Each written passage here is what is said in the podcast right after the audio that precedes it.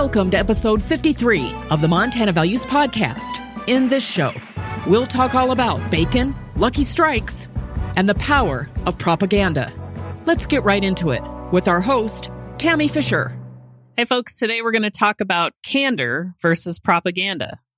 And we think this is timely because of what is happening with Facebook as an influencer of the American mind. Because what Facebook is doing is the same thing as political parties and politicians are doing. It's not intellectually honest, of course, because its goal is to ride a wave or turn a ripple into a wave so that the public is persuaded to a course of thinking that meets the goals of the influencer. But influence like we see today isn't new to us, but the effect is much quicker. The time it takes to influence the human mind is much shorter and doesn't require facts or evidence. It simply requires a compelling message that plays on bias. And propaganda has a powerful effect on the public mind. And the thing about propaganda is that oftentimes now it's subtle. But as Criss Jami tells us, quote, just because something isn't a lie does not mean that it isn't deceptive. A liar knows that he is a liar, but one who speaks mere portions of truth in order to deceive is a craftsman of destruction. End quote. And right now, we're headed towards destruction because we engage with one another based upon belief, not facts, not evidence, not knowledge. And functioning on belief is dangerous because, as Frank Herbert tells us, quote, belief can be manipulated. Only knowledge is dangerous, end quote. We have become an intellectually lazy society. And listen, folks, that's by design because if we stop thinking, morons get into power. That's how it works. If we all paid attention, dug into the facts and evidence, and were discerning on what we choose to believe, we would have a credible government at all levels.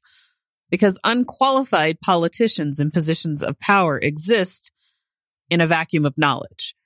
If you look at the most unqualified of politicians in our state and in our national government on both sides of the political aisle, they have one thing in common their ability to sell and promulgate propaganda, which causes division.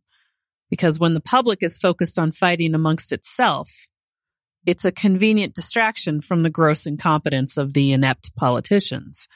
We don't pay attention to the obvious and glaring deficiencies of the politician. Rather, we focus on how we need to beat each other up. It's a handy trick, and it's performed by the media, politicians, political parties, corporations, you name it. And the Achilles heel to this handy trick?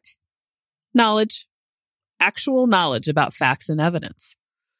And we, you and I, are the only ones preventing good people from entering public service.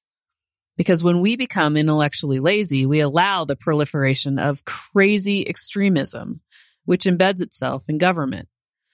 And we become intellectually lazy because we are freaking tired we are busy trying to make a living, trying to raise our families, trying to care for our elders.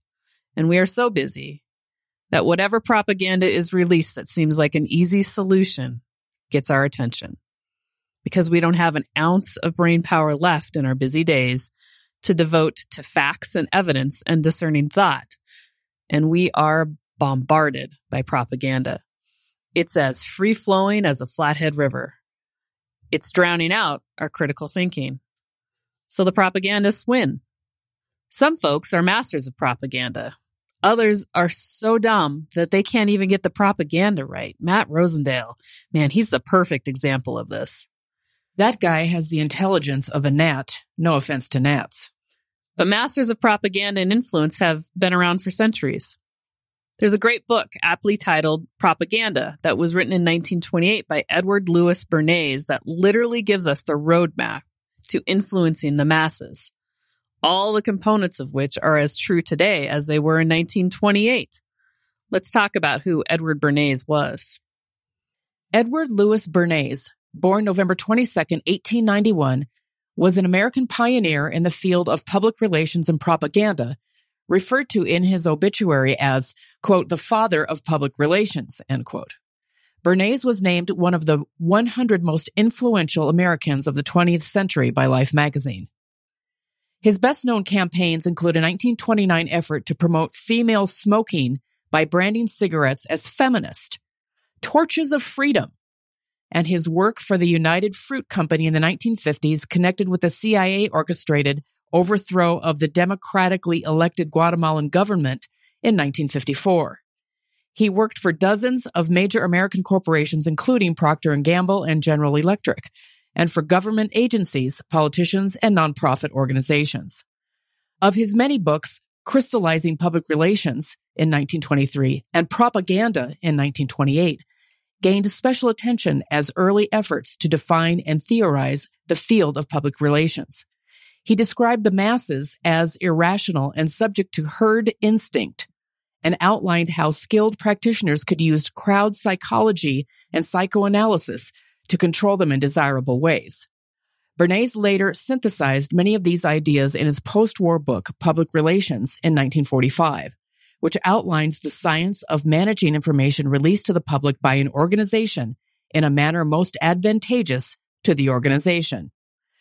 Bernays used his uncle Sigmund Freud's idea to help convince the public, among other things, that bacon and eggs was the true all-American breakfast.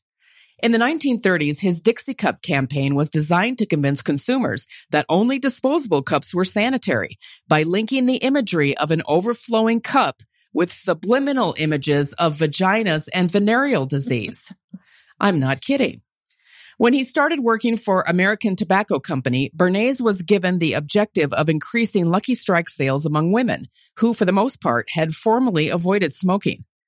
The first strategy was to persuade women to smoke cigarettes instead of eating. Bernays began by promoting the ideal of thinness itself, using photographers, artists, newspapers, and magazines to promote the special beauty of thin women. It was his persuasion that caused medical authorities to promote the choice of cigarettes over sweets. Homemakers were told that keeping cigarettes on hand was a social necessity. In 1934, Bernays was asked to deal with women's apparent reluctance to buy Lucky Strikes because their green and red package clashed with standard female fashions. When Bernays suggested changing the package to a neutral color, Lucky Strike refused, saying that they had already spent millions advertising the package. Bernays then worked to make green a fashionable color. The centerpiece of his efforts was the Green Ball, a social event at the Waldorf Astoria hosted by Narcissa Cox Vanderlip. The pretext for the ball and its unnamed underwriter was that the proceeds would go to charity. Famous society women would attend wearing green dresses. Manufacturers and retailers of clothing and accessories were advised of the excitement growing around the color green.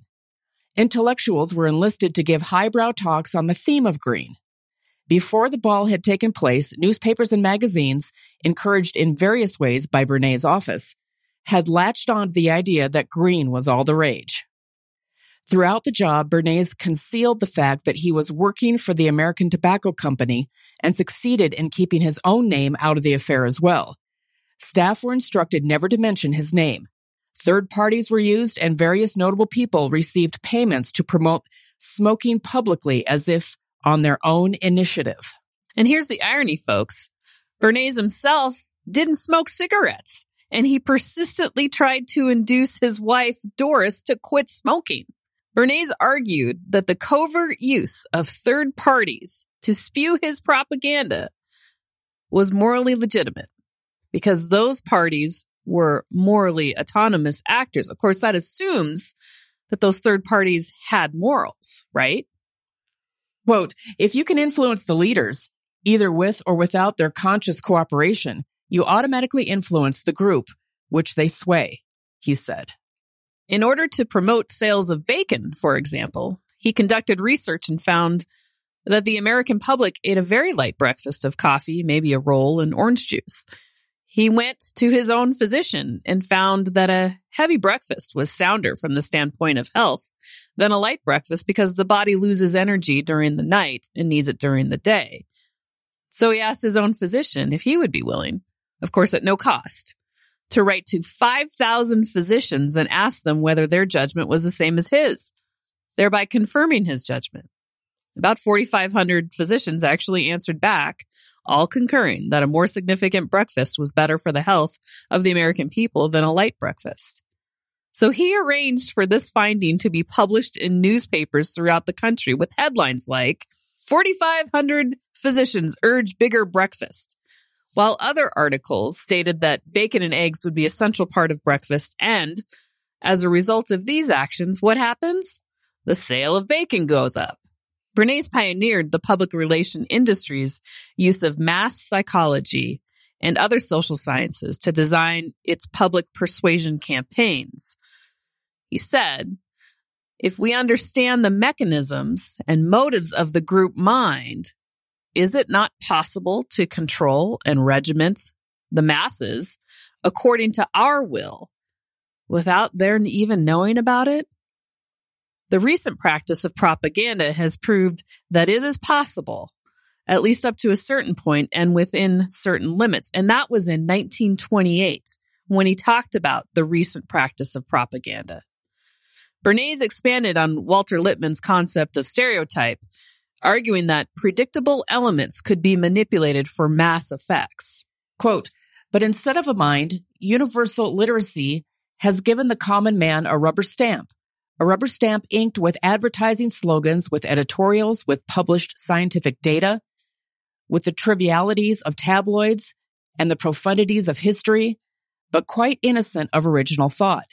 Each man's rubber stamp is the twin of millions of others, so that when these millions are exposed to the same stimuli, all receive identical imprints.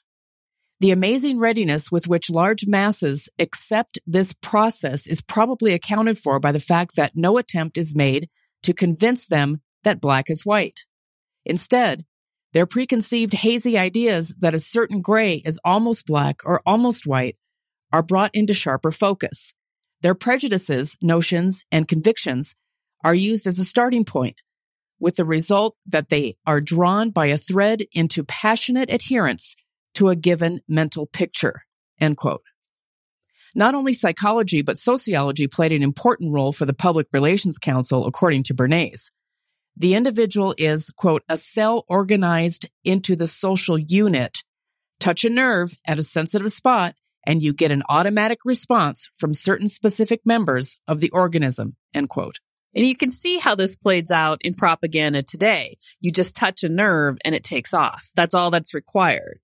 So how have we seen this manipulation of thought, this propaganda play out recently? Well, let's watch. Democrats have been insisting, some with the assistance of the media, that President Joe Biden's agenda is, quote, popular. But poll numbers from a wide variety of polls, both liberal and conservative, don't tell the tale of a popular agenda. Even his party members in Congress aren't on the same page with his agenda. But yet the DNC and some in the media continue to tell us Biden's agenda is popular.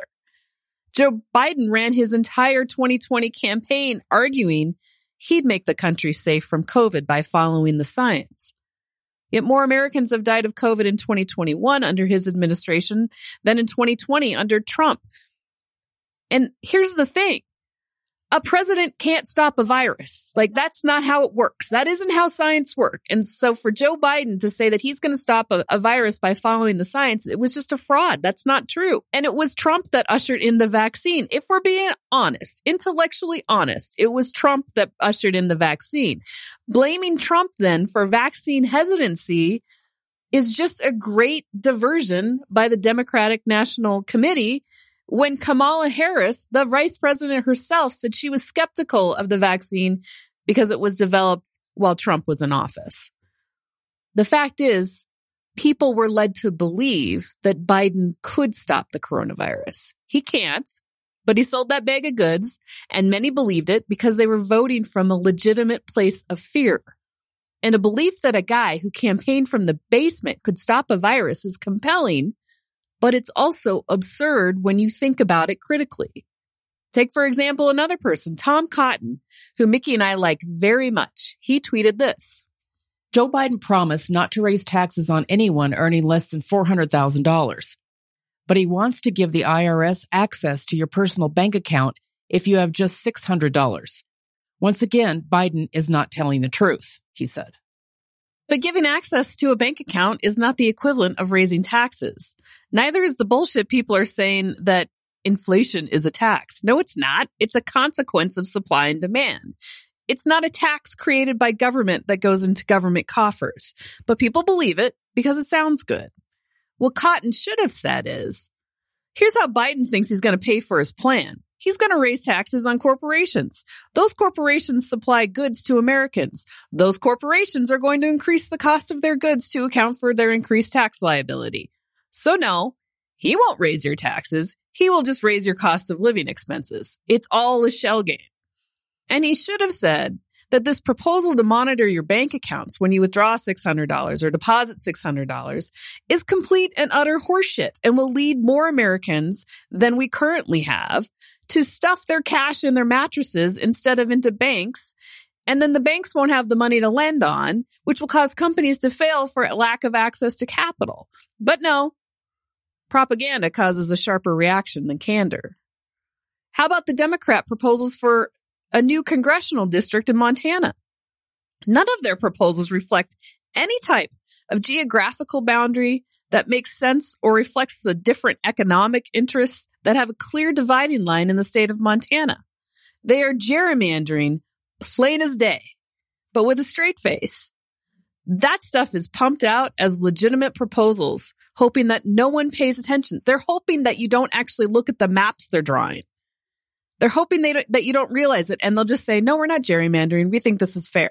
But if you look at the maps, it's clear gerrymandering. And they want to gerrymander for good reason because persuasion based on facts and evidence and principles of a political party is hard, especially when the DNC has done nothing but harm the Montana Democratic Party. They don't have a good platform to spring from and that Montanans like. And so I can see why they feel like they have to gerrymander in order to have even a shot at getting a congressional seat. But that doesn't make the gerrymandering okay. And it also still is smoke and mirrors for the truth. How about Biden saying, my Build Back Better agenda costs zero dollars? A trillion dollars now costs zero dollars. Yet he sells it thinking we will believe it.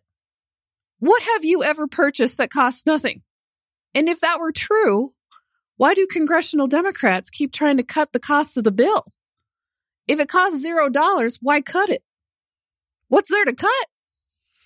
But here's the obvious statements that completely mistake content. This is really where we are intellectually dishonest. And those of us reading are intellectually lazy. Listen to this tweet by Steve Daines. Quote, labeling parents as threats because they hold elected school board members accountable for what's going on in the classroom is a clear attempt to silence political opposition, he said. Now, from this statement, you would think that Senator Daines had at his hand a letter or memo or directive labeling parents as threats or something that indicated an attempt to silence political opposition by parents. But he didn't have any of that. What he had was a letter or a directive that never once used the word parent. Matt Rosendale of course, because this is what Matt Rosendale does, took the same document and said in his tweet, quote, I am outraged that the Biden administration has directed the FBI to investigate parents for daring to oppose the teaching of critical race theory to their children. What's next for this administration? Threatening to send concerned parents to Gitmo? He said. So you would think that the directive would again use the word parent or the phrase critical race theory, right? Well, let's read the actual directive and let me know if you hear the word parent or critical race theory. From the Office of the Attorney General, dated October 4th, 2021. In recent months, there has been a disturbing spike in harassment, intimidation, and threats of violence against school administrators, board members, teachers, and staff who participate in the vital work of running our nation's public schools. While spirited debate among policy matters is protected under our Constitution, that protection does not extend to threats of violence or efforts to intimidate individuals based on their views. Threats against public servants are not only illegal, they run counter to our nation's core values. Those who dedicate their time and energy to ensuring that our children receive a proper education in a safe environment deserve to be able to do their work without fear for their safety. The department takes these incidents seriously and is committed to using its authority and resources to discourage these threats, identify them when they occur, and prosecute them when appropriate.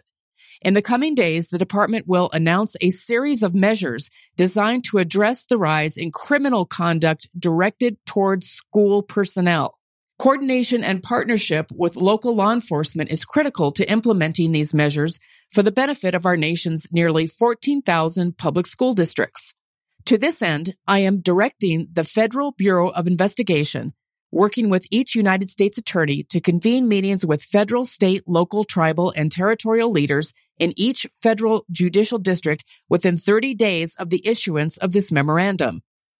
These meetings will facilitate the discussion of strategies for addressing threats against school administrators, board members, teachers, and staff, and will open dedicated lines of communication for threat reporting, assessment, and response. The department is steadfast in its commitment to protect all people in the United States from violence, threats of violence, and other forms of intimidation and harassment. That's it? That's it. So nowhere in that document is the word parent or critical race theory. Both Daines and Rosendale got it wrong. But worse yet, they were both fed the document from the same source, a third party who remains anonymous, fed the accompanying propaganda from the same third party anonymous source, and either didn't bother to read the document, or worse, read it and didn't care that it didn't reflect what was in their propaganda statements, and made statements that were patently false. I fully expect that kind of crap from Rosendale. But Steve Daines, come on, man. These politicians are willing to be spoon fed bullshit and serve it up as the truth, knowing it's false, or not caring enough about the people they serve to tell them the truth. They care about self preservation and riding a wave. They don't care about candor. And they're so dumb that they don't recognize that candor would have had the exact same effect except you wouldn't have alienated teachers and school board members. It would have had the same effect, to be candid, as the propaganda. If they look at the directive, where apparently the Biden administration, through its attorney general, thinks us Montanans are too stupid to govern ourselves, you would find that the right response would be candid and consistent with the Republican platform and our Montana values. Here's what Mickey and I think they should have said. As a Montanan and a Republican, on behalf of the Montanans I serve, I object to this directive. While we wholeheartedly believe that no volunteer public servant or teacher should be attacked in a public forum, harassed, or threatened, our Montana law enforcement is well equipped to handle any criminal acts levied against Montana elected officials and educators. Violence of any sort will not be tolerated in Montana, and I have confidence that our local law enforcement will deal with any threats or harassment of community members swiftly and justly without the need for big brother government, the federal government, stepping in. Thanks for the support, but Montana has this issue handled. So wouldn't that have been better? Yes. Wouldn't you have not alienated teachers and volunteer public servants? Correct. And you still would have held true to your principles of less government. We've got it handled. So backing the blue, no violence, all of that kind of stuff that matters to Montanans. That's right. Instead of spewing propaganda that's just a lie. And you're just amping up people for no reason, just for the purpose of amping them up because you must want a diversion from your own incompetence because there's no other reason to do it. So instead of a candid response that actually reflects the desires of all Montanans, our elected officials choose the propaganda route because it's easier than to think independently or on behalf of Montanans. The truth is, they don't care about us and how we might react to their lies. They care about reelection and they are willing to have their strings pulled by propaganda machines because they fear the truth may not be popular. So Daines and Rosendale are willing to be mules, not kingpins, not leaders, but mules. They simply peddle the propaganda they are given. And Edward Bernays tells us about these propagandists, this invisible government. Quote, the conscious and intelligent manipulation of the organized habits and opinions of the masses is an important element in democratic society. Those who manipulate this unseen mechanism of society constitute an invisible government, which is the true ruling power of our country. We are governed, our minds are molded, our tastes formed, our ideas suggested, largely by men we have never heard of. This is a logical result of the way in which our democratic society is organized. In almost every act of our daily lives, whether in the sphere of politics or business, in our social conduct or our ethical thinking, we are dominated by the relatively small number of persons who understand the mental processes and social patterns of the masses. It is they who pull the wires which control the public mind. End quote. And again, politicians are just pawns in the propaganda game, and they are easily bought because they are driven by a desire for approval, not a desire to do good for us. Harriet Braiker explains this well when she says, if you're an approval addict, your behavior is as easy to control as that of any other junkie. All a manipulator need do is a simple two step process. Give you what you crave and then threaten to take it away. Every drug dealer in the world plays this game. So remember, folks, when you can't read the facts, when you can't be bothered to investigate statements made by politicians or the media, you are acting exactly the way the propagandists and the politicians want you to act. Montanans are known for their ability to call a spade a spade. We are simple folk, but we are not stupid. And when we were told as kids, don't believe everything you read, our elders were onto something. Take the time to think critically, to seek the truth, because if we don't, we will never stop the propaganda machine a machine that will continue to sow chaos and division to meet its ends. Because a dumb Montanan is cheaply bought and easily swayed, which places our Montana values at risk of extinction. Thank you for taking us with you on your journey today, and we'll see you next time. You've been listening to the Montana Values Podcast. Consider sponsoring the show by going to our website, montanavaluespodcast.com locating the sponsor page and clicking on the donate button. Follow us on Twitter. Our handle is at MTValues. Find us on Podbean or wherever you get your podcasts. What's your favorite Montana value? How do you live it? Write to us. Our email address is montanavaluespodcast at gmail.com. Thanks for listening, and we'll see you next time.